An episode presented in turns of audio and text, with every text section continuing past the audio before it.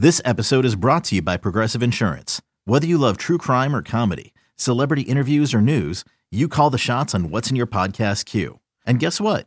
Now you can call them on your auto insurance too with the Name Your Price tool from Progressive. It works just the way it sounds. You tell Progressive how much you want to pay for car insurance, and they'll show you coverage options that fit your budget. Get your quote today at progressive.com to join the over 28 million drivers who trust Progressive. Progressive Casualty Insurance Company and Affiliates. Price and coverage match limited by state law. You could spend the weekend doing the same old whatever, or you could conquer the weekend in the all-new Hyundai Santa Fe. Visit HyundaiUSA.com for more details. Hyundai, there's joy in every journey.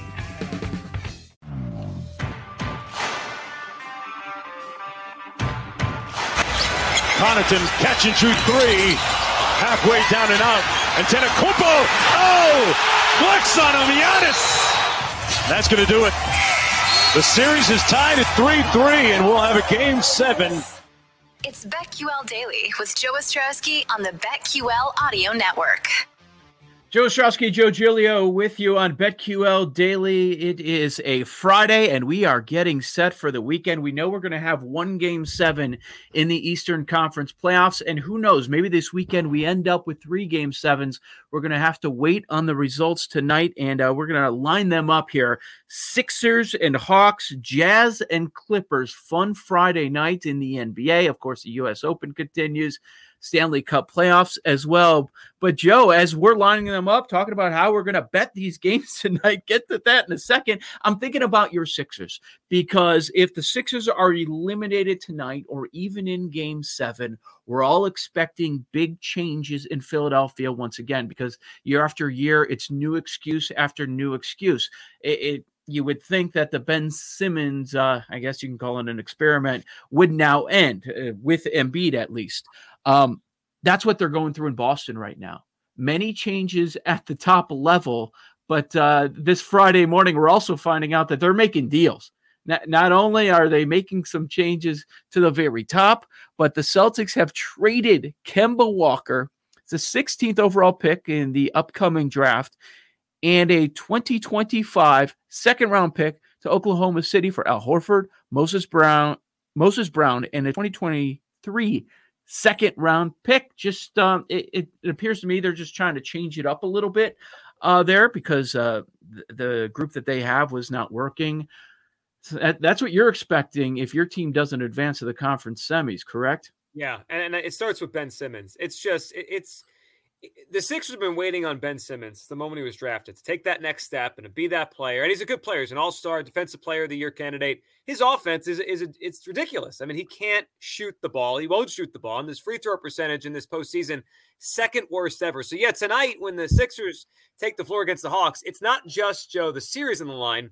It's it's the combination of Embiid and Simmons on the line. I mean, that's mm-hmm. really what it is. And it Joe, it's remarkable because when the Sixers started their process, the whole idea of this thing, and I, I was a believer, the whole idea okay. was bottom out because you don't want to stagnate as a middle of the pack playoff team. You want to be a team that could actually win a title. Well, the ironic part is if they lose tonight or in game seven, this team, since they started getting to the playoffs four years ago, has topped out as a second round and out playoff team. It's like they've become what they tried to avoid. And Joe, I know they're favorite tonight. Uh, you could get it about minus three Sixers as the favorite in this game. I I don't trust them to go win. I, I don't think I just I I've watching them. This is where they crumble. They remind me. Remember Doc Rivers Clippers, all the talent they had, they never won. That's what they remind me of. There's something wrong with the Sixers, and despite being the favorite tonight, I don't feel good about them going on the road and winning. If they win these last two games, advance to the conference semis. Let's not even get, get to how it ends there uh, against Milwaukee or Brooklyn. If they do that, are they keeping the band together again? And they're going to say, hey, we, we had the number one seed in the East, a terrific regular season. It was Doc's first year. Yeah, we were stretched against Atlanta, but look, we were up against the wall. We came back and we moved on to the conference semis. Like that's an accomplishment to be in the final four. We just went up against Brooklyn or we went up against Giannis and we just didn't have enough. We're going to have enough next year if Daryl Morey was not the GM, I would say yes. I would say that might be the play. That guy doesn't sit his hands. I mean, he, they tried to trade Ben Simmons for James Harden during the season. Like, I think Daryl Morey recognizes the issue here. They also were in on the Lowry thing before he stayed in Toronto. I think the Sixers look different next year unless they somehow win the whole thing. And based on what we've watched the last two nights, they're not winning the whole thing. So I think we're going to see a different Sixers team, regardless of, of if they get to the fi- conference finals or not. Uh, that's Joe Giglio. He's got a, a, night show on WIP in Philadelphia. Knows what he's talking about. Uh, so that's why I'm asking a few of these questions, get some intel with uh, the future of the Sixers. I'm Joe Ostrowski, and the Sixers are favored by three on the road at Atlanta. Don't worry about their great record at home. They are the desperate team. So uh, they they are favored by three. The total really jumped out to me, Joe G. Total of 231 and a half. That is by far the highest number we've seen in any game in the series. And in games four and five, the under hit in both under 226, under 224 and a half the last game. So I, am trying to figure out why is this such an outsized number? 231 in the hook.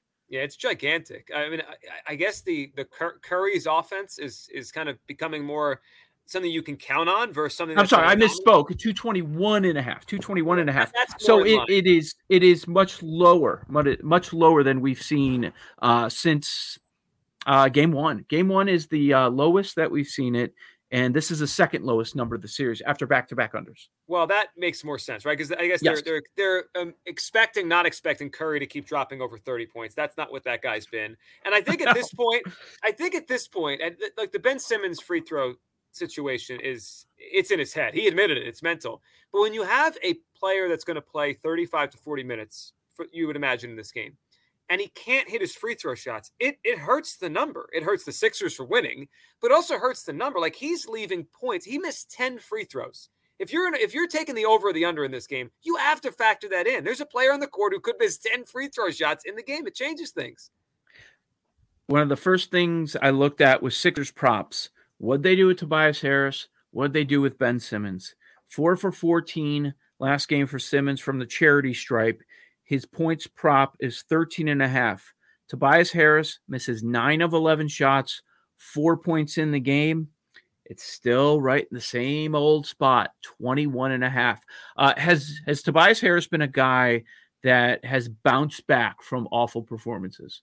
Yeah, he kind of he finds level. He he finds his level most often. I, I, would imagine he would tonight. I think the numbers mm-hmm. fair. The Ben thing is, I, I think the books and and the betters are reacting that it, this is a bad situation. He he's a guy that's averaged 16 a game in his career. I think it was 14 something this year.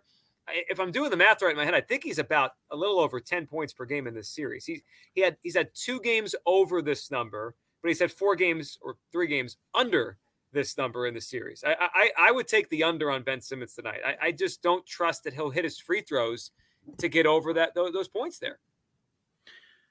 How do we not go Embiid over 33 and a half? I know health is always a question, but you would think that they're going to have to just rip him off the court with everything on the line. I agree. Though it's interesting, Clint Capela got roasted the other day because he got he you know he said after Game Four that Embiid yeah. is not the same player when he's fatigued, and then Embiid comes out in Game Five and he's just amazing in the first you know twenty minutes or so of the game, and everyone you know there's memes about Clint Capela floating out there was making fun of him. He's right. Joel Embiid isn't the same player when, when he gets a lot of minutes. That's the only thing that worries me with that prop, Joe. That mm-hmm. he's he might be gassed. Like it's just a lot of minutes all series on a bad knee but if he can muster enough energy tonight, you could see 40 from Embiid. He's had those kind of games already in this series. I, I take don't, the over. Don't turn the TV off. No lead is safe in no. this series. no, and hey, that could be opportunity because you know if let's say the Sixers get out to a big lead, and even if they're up by 20, people are going to be checking their apps. Okay, what's the money line on Atlanta? Because we've seen it so much in this series. Uh, the Seth Curry response is pretty intriguing. So the point total is 15 and a half throughout the entire playoffs. The threes made prop has been set at two and a half. They decided, okay, too many people are betting the over and they're hitting the over. Let's go up to three and a half. We're going to juice the under. But on the road, Seth Curry number finally goes up to three and a half. Yeah, that's a big number for a, for a, a role playing guard on the road that's not used to playing this kind of role. But but here's the thing that is interesting about it: if you believe in the in the Tobias Harris bounce back, if you think Ben Simmons plays a little bit better, that's going to hurt Curry's opportunities. The only reason sure. he scored all these points is because Harris and Simmons are just uh, allergic to the ball in the fourth quarter. He's the only guy out there basically with Embiid. So if you feel the stars of the Sixers bounce back, I, I would fade that Curry uh, that number. I would not go over there. Uh, a couple of things that popped to me over on the Atlanta side. Trae Young points is 27 and a half. It was the same in Philadelphia. If uh, they're going to hang around in this game, uh, have a chance to close things out at home, uh, you know Curry's going to involve going to be involved. He's going to be uh, chucking it all game long. So he's at 27 and a half. And John Collins, pretty strong series. Uh, his numbers are at 15 and a half on points. Some books have seven and a half rebounds. Other books put it up at eight and a half. Yeah, I like I like this the um Trae Young points. Also, Trae Young's assist numbers have been pretty steady for a long time now. Mm-hmm. I mean, he's he averaged about what nine during the regular season, had a big game one, and he had 18 at one point in the series in a game. So right. he, you know, he controls the flow of the game. More people, I think people look at Trae Young and like, oh, scoring. It's a pretty good passer. He gets guys involved. So I, I think the uh, the over on his assists is a good play too.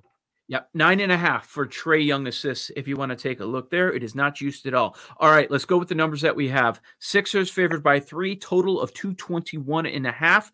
Do you like that? Would you take a look at a series price with the Sixers down a game? Uh, I would take the Hawks tonight plus the three. I, I home dogs. They have the they have the better record than the Sixers for two and a half months now. They've been great at home. I, I think the Hawks. It just Joe. You ever watch a team you feel like they're mentally it's fried? It just feels like the Sixers are mentally fried. The only hesitation I have is Embiid is great enough that if he's feeling right in his knee, he could just will them to a win. That's it. Yeah. But I don't. Everyone else in that team, I don't feel good about them going on the road and getting a win. Hawks on the money line plus 128. Close it out tonight. Plus 128. It's a, good number. If you if you like them yeah. like I do, it's a good number.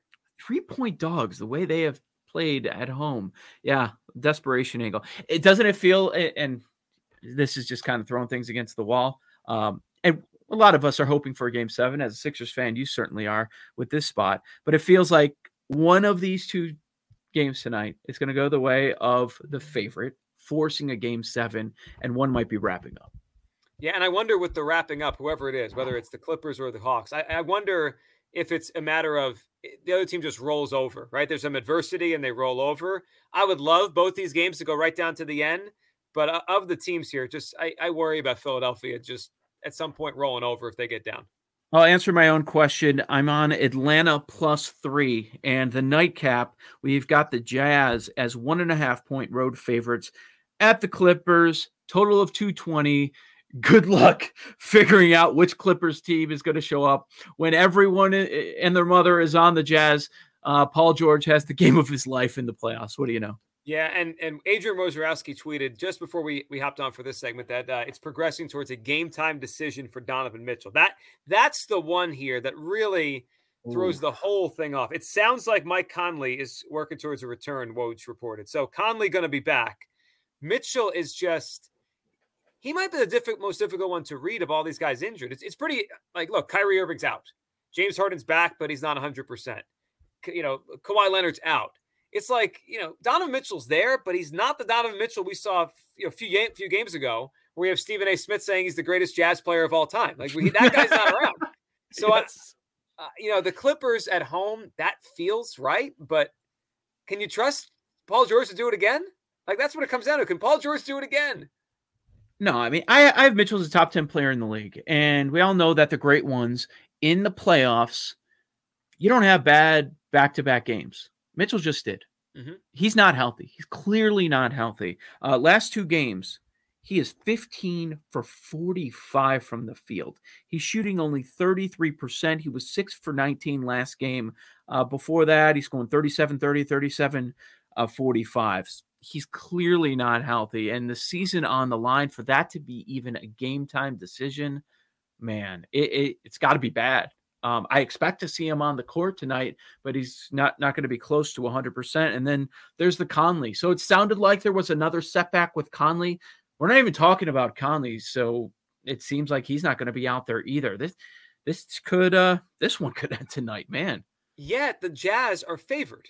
That that's yeah. that's the part that is is most on the road. On the road, favorite on the road, even though their best player, like you just said, is a shell of himself physically, and we don't even know if he's going to play tonight. So that the market is not it's not buying into Paul George is what I'm saying. The people aren't you know taking this like if Kawhi's playing in this game, what, what what's the line here?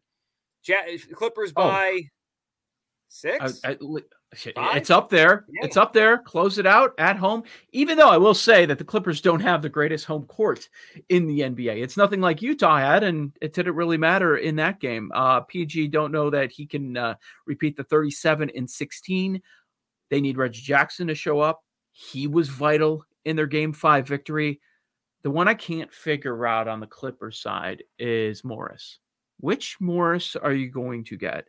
To start the series, he was one for 16 on three pointers, one for 16. Morris, last two games, eight for 10.